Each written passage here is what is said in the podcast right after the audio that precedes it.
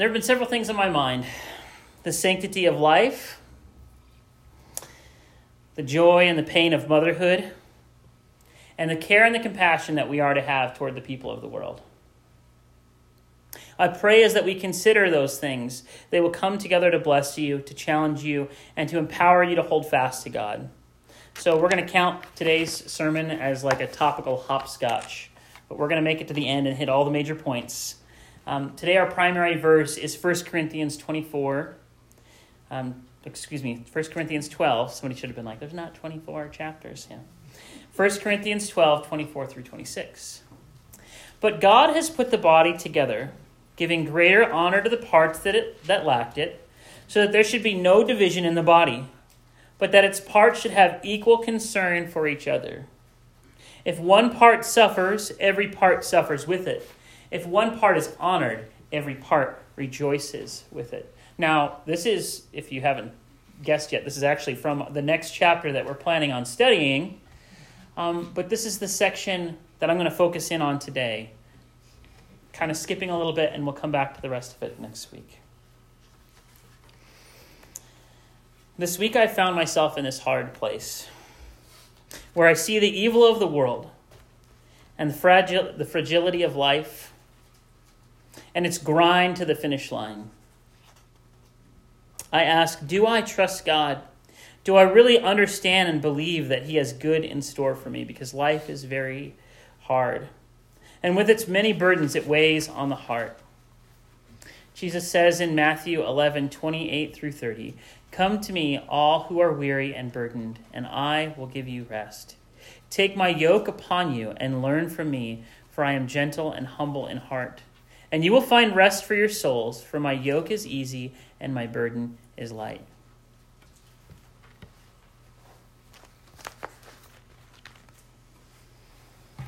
When it comes to trying to meet the standards of the world or try to, to, to meet anything else, like the world will just crush us. And if we try to, on our, own, on our own, meet the standards and the holiness of God, we too will be crushed under that weight. And so we hold fast to Christ, who holds us up. And through living through Him and for Him, we find a light burden. A yoke that doesn't disable us, but enables us. There is but one purpose to cling to God, to know His love, and to spread that love. But as we live day to day, we can feel like Job, who said he didn't even feel comfort when he was laying down. When he went to his bed, when he was finally exhausted and went to his bed, he didn't even find comfort there. Read Job 7 uh, for that part. But Jesus is the one that knows our suffering personally. He knows our struggles. He lived like us and experienced the weakness of our hearts for himself. He knows the burdens of our minds because he experienced them himself. He has this compassion and care because he can relate to our every feeling, our every emotion, our every circumstance.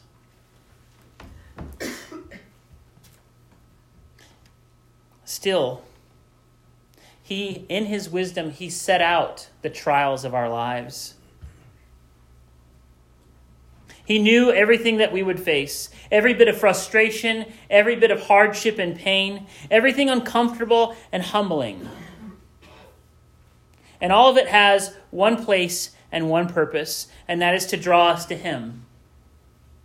It's in Jesus that we find comfort, it's in Jesus that we find contentment and peace. In Him we find hope and comfort in our suffering. In the dirtiness of our humanity and the weakness of our flesh, we find Jesus who brings us to life, knowing the pain of this life is temporary. Again and again, we fix our eyes on Him. He is our hope, He is the reason we can endure.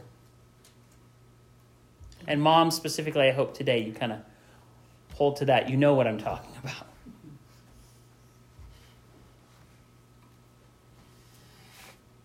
We fix our eyes on Him and we are sustained by His love. In the same way, a baby is sustained by its mother. Not because of the infant's strength or goodness or worthiness, but because it belongs to its mother. One of the points I want to make today, and probably one of the biggest ones, is motherhood is a picture of the character of God. His self sacrificial love, his gentle and nurturing spirit, his mercy and his grace. For many of us, through our mothers, is the first place we experienced God's love in this way. Mothers, you care for every need you discipline and guide, and you love without condition, or at least you strive to do so. Not because your children deserve it, but because they are yours. In fact, you love someone who, when they're born, can't even love you back. And you can argue with me on this. But baby doesn't love you back, it just needs you and needs you and needs you and needs you, right? In fact, it never has to love you back.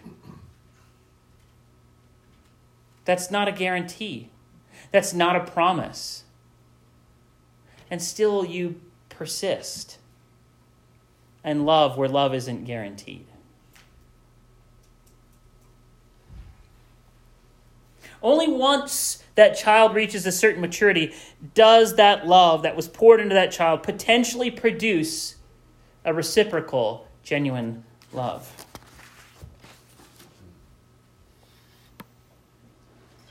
This is the one way love of a mother. One that personifies the love of God. When they're fighting you, when you try to put them to bed, or they reject the food that you made, when they make every single thing in your life just hard enough that you want to cry, even just trying to put on your seatbelt. Or when you finally get to that place of rest in your bed and you just want to cry. Still, you care for them. Still, you love them. This is a reflection of the way that God loves us. And this is not by accident. We all have mothers. Whether they raised us or not, they decided to bring us into this world. And even that choice, that simple act of love, they gave their own bodies so that we would survive. And this sacrifice is not without cost, right? To your life, to your relationships, to your body, and to your mind. You're constantly reminded of those sacrifices. And still, there is no greater honor than to be charged by God with the care of his children. This is both a great responsibility and a great joy. To take part in the work of God, to guide little hearts to know him and to love him. To teach them what love is and to direct them to the author of love. And that's something that's important to remember, remember moms today, is that the children, while they're given to you, they temporarily belong to you. You're only borrowing them. They belong to God. And so all the stress of their success, all the stress of their salvation and goodness, and all and all of their victory and all of it doesn't hang on your shoulders. You are simply an instrument for God to point them to Him. So, in that, this great measure of trust and faith is necessary. To trust that God has both empowered you and called you to rely on Him in all things, whether your children are not born yet or whether they're adults.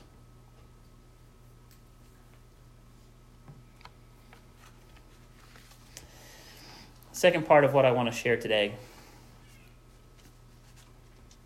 is what is life. God is life. He's the author, the creator, and the sustainer. He gives breath and purpose to every living creature. God says that all life is created and sustained through his Son, Jesus Christ. That is the manifestation of every living thing and the function that causes those cells to live. He sustains it all. Read Hebrews 1 or Job 34, 14 through 15. I think I have that one up there. If it were his intention and he withdrew his spirit and breath, all humanity would perish together and mankind would return to the dust. You're not on autopilot. You're not just existing to exist. You exist with a purpose. You exist for a reason and God is maintaining your life. Mm. Now, I have no clue of your political positions, nor do I really find them relevant. I think that rather than being defined by an outward set of ideas and policies, we should hold true to what Scripture says. And that we should be shaped by God's word rather than divisions or worldly claims of love. Here's a simple fact mothers don't exist without babies, mothers don't exist without the life that they create. No matter how long that child lives, whether one hour in the womb or 120 years, that life is equally precious. There is no circumstance, no tragedy, no defect, no excuse that can nullify the value of human life. Even if deformed or conceived by an act of sin, even if unwanted or unprepared, God has declared all life valuable. Now, I was going to bore you with lots of pictures of baby seals being clubbed to death. I know that sounds weird and harsh, but a lot of people have, like I previously did, have this deep compassion for cute little animals. And the idea of small, cute little animals being destroyed, right? It breaks your heart. But when the topic of babies comes up, all of a sudden we're in a whole different realm and the compassion that we applied to animals doesn't get applied to human beings. You can thank me later for not showing you those pictures. Some of them were really cute. All life is precious. From baby seals to mosquitoes, from kittens to hummingbirds, God created. Yes, mosquitoes too. you know, all of it has a purpose, right? Even in our suffering, to, Lord, please deliver me from these monsters.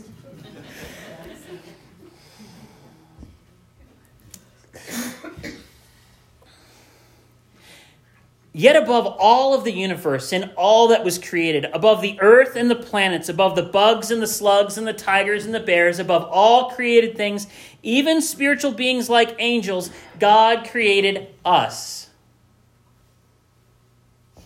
Nothing else in all of creation holds the same value. Special and unique, we are created in His image. That's what makes us different.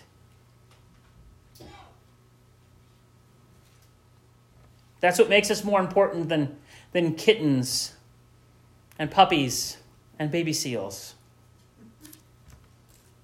It's hard for me to consider a time when I thought that a kitten was just as valuable as a baby, but at one point in my life I did. You know, a kitten can show compassion and a kitten can need you, but true godly love cannot come from animals. That is reserved for those who bear his image. That is reserved for people. So people decry the tragedy of life being destroyed, of trees being cut down, and animals being slaughtered. But they reject the same tragedy for human children. Do we see the error of our ways? Now, I would say avoiding suffering is probably the greatest excuse that people use for killing children. The suffering of a body changing in maternal ways. The suffering of a child who would have to live without much or possibly starve to death. Or mental suffering endured every time a mother saw her child and would relive the pain of her assault. But by this logic, poor kids should die. Sick kids and kids enduring abuse and kids with too many siblings or from broken homes, kids without opportunities or with unsupportive extended families should all be killed by that logic. These arguments used to attempt to justify murder simply do not stand. And mothers have been convinced to destroy their children for the sake of convenience or to avoid shame or to pursue their dreams. But we should never mistake sin for love.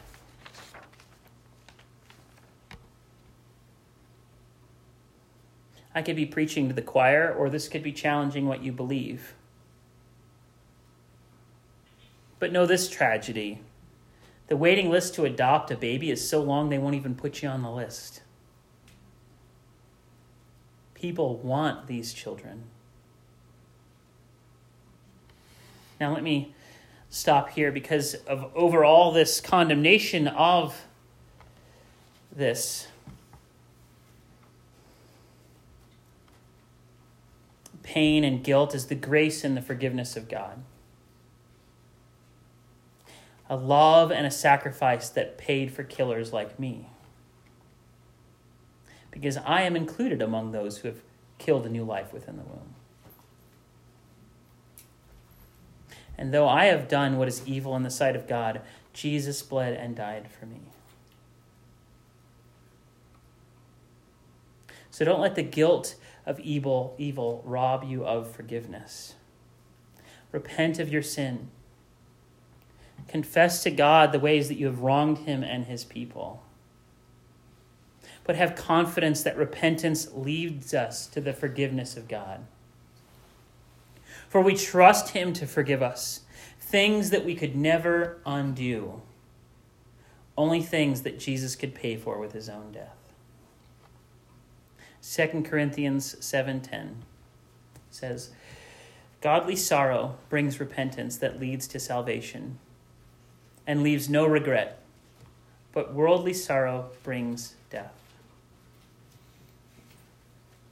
understand that the blood of Christ has washed those clean who come to him in repentance.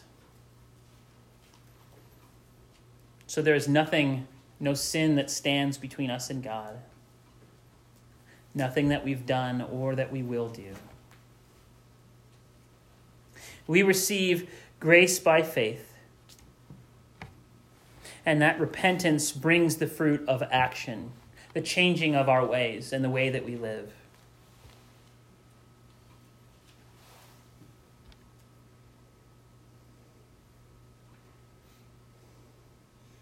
If repentance is something that you're withholding from God, then you're keeping something between His forgiveness that He has freely offered you.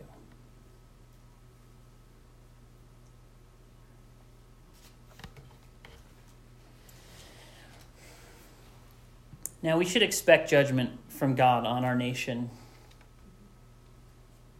Correction to lead us to repentance, to lead us to action and resolve. We condemn abortion, but have this long history of condemning people for things they cannot undo. So we must be very careful of that. A question for you to consider is what can you do? You know, we have one Planned Parenthood in our region that's down in Spokane Valley. But there are ministries littered around, and there are churches and people who care and value life. We have thousands of families suitable to care for those babies. We have homes and we have spare rooms ourselves. We have the resources and the love. You can give to advocacy, pro- advocacy programs like Life Choices Pregnancy Center or support mothers directly.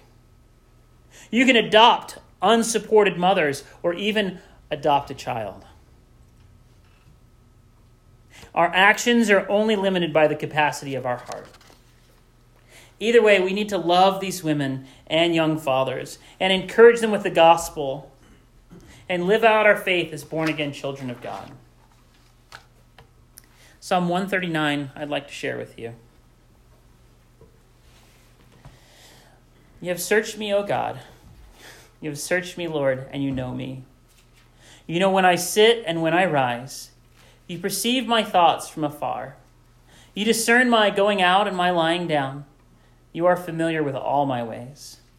Before a word is on my tongue, you, Lord, know it completely. You hem in behind me and before me, and you lay your hand upon me. Such knowledge is too wonderful for me, too lofty for me to attain. Where can I go from your spirit? Where can I flee from your presence? If I go up to the heavens, you are there. If I make my bed in the depths, you are there. If I rise on the wings of the dawn, if I settle on the far side of the sea, even there your hand will guide me, your right hand will hold me fast. If I say, Surely the darkness will hide me, and the light become night around me, even the darkness will be not be dark to you. The night will shine like the day, for darkness is a light to you.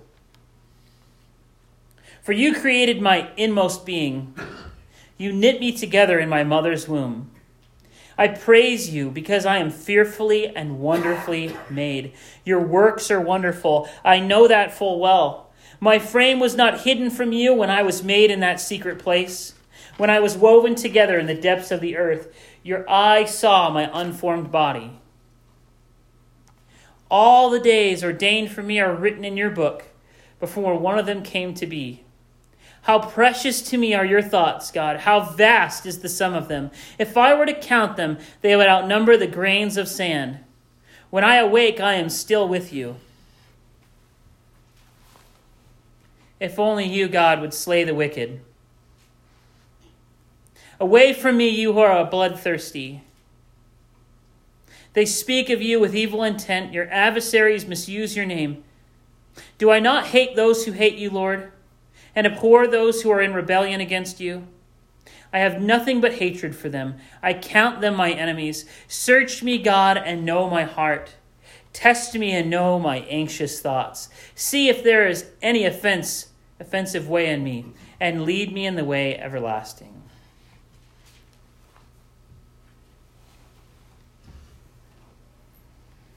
God has created us in his image and has made mothers to be a reflection of his character. So love God by showing love to your mother, if that's something you withheld since you were a baby.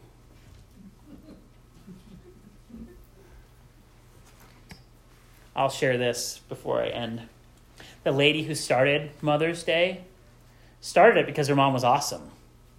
Like back in 1908, she started because her mom was awesome. And she said things like, don't send your mom a card. She's worth more than that.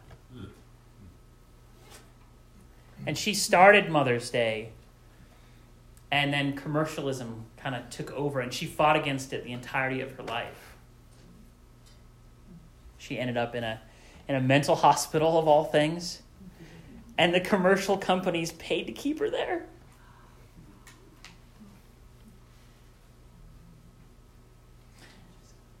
But still throughout her purpose remained was to honor her mother, to love her. So show God that you love your mother with the simplicity of the love that she showed you. Care for her in her time of need. And pray for her. And thank God for her if she's not here anymore. Remember all the ways that she showed you the love of God. And remember us as a church here. If one part suffers, every part suffers with it. If one part is honored, every part rejoices with us. Let's join in supporting and, and supporting and suffering with our mothers. And today, as God's people, lift them up in honor to the Lord. So call them, pray for them, show up, just show your mom that you love her.